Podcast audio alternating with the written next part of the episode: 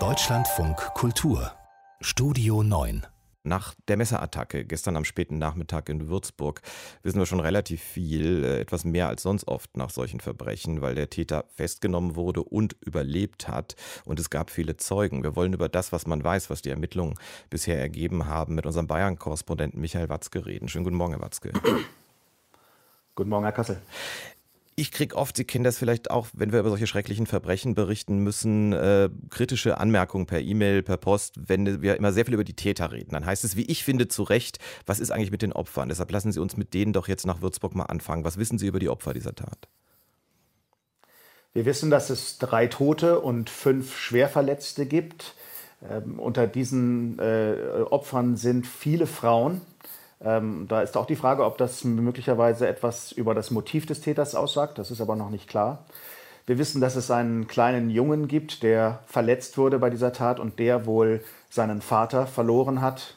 Wir wissen, dass zwei der fünf Schwerverletzten in Lebensgefahr schweben und die Ärzte um das Leben dieser Opfer kämpfen. Und wir wissen, dass unter den Schwerverletzten auch Menschen sind, die versucht haben, den Täter zu stoppen die sich ihm todesmutig in den Weg gestellt haben, wie viele Menschen in Würzburg, Dutzende. Und das war ein Grund, warum es vielleicht äh, nicht noch mehr Tote gegeben hat, denn die haben dann auch schnell die Polizei geholt und die Polizei konnte den Täter dann mit einem Oberschenkeldurchschuss unschädlich machen, ihn vernehmen und festnehmen.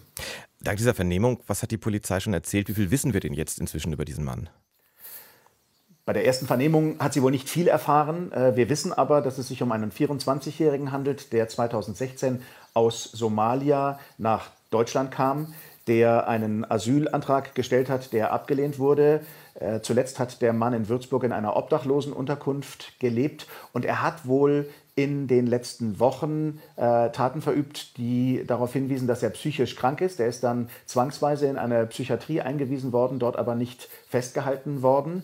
Er war in den vergangenen Jahren wohl immer wieder durch Gewaltdelikte aufgefallen.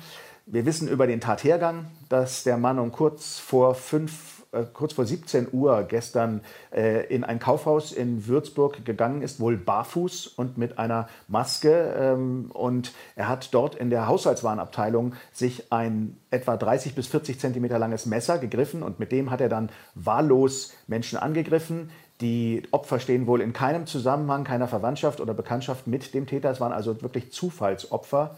Ähm, er ist dann aus dem Kaufhaus hinausgelaufen äh, durch die Stadt, verfolgt von vielen Menschen. Und ähm, er hat wohl beim Zustechen, äh, so sagt es ein Zeuge und der bayerische Innenminister Joachim Herrmann hat das weitergegeben, äh, Allahu Akbar gerufen, also arabisch für Gott ist groß. Ob das ein Hinweis auf ein islamistisches Motiv ist oder ob der Mann tatsächlich einfach nur psychisch verwirrt war, das versuchen die Ermittler derzeit rauszufinden.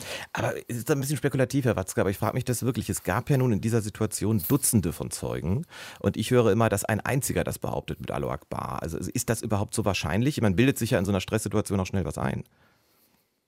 Absolut. Und da sollten wir als Journalisten ähm, und auch als Staatsbürger äh, vorsichtig sein mit vorschnellen ähm, Zuschreibungen. Absolut. Äh, ich gebe das deshalb wieder, weil es auch der bayerische Innenminister erwähnt hat. Es ist nicht unerheblich, glaube ich, bei einer Tat, wenn es denn stimmt. Äh, es gibt auch Überwachungskameras. Es gibt äh, sicherlich mehrere Zeugen dieser Tat, die ja wirklich am helllichten Tag in einem Kaufhaus, einem stark besetzten Kaufhaus stattgefunden hat. Also das wird die Aufgabe der nächsten äh, Tage und Wochen sein, mehr herauszufinden.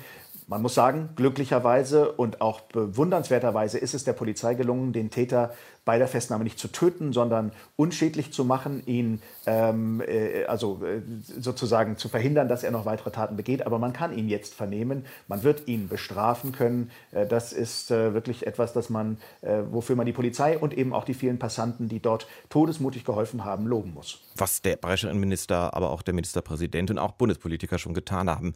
Michael Watzke war das, äh, unser Bayer-Korrespondent, über den Messerangriff gestern in der Innenstadt von Würzburg.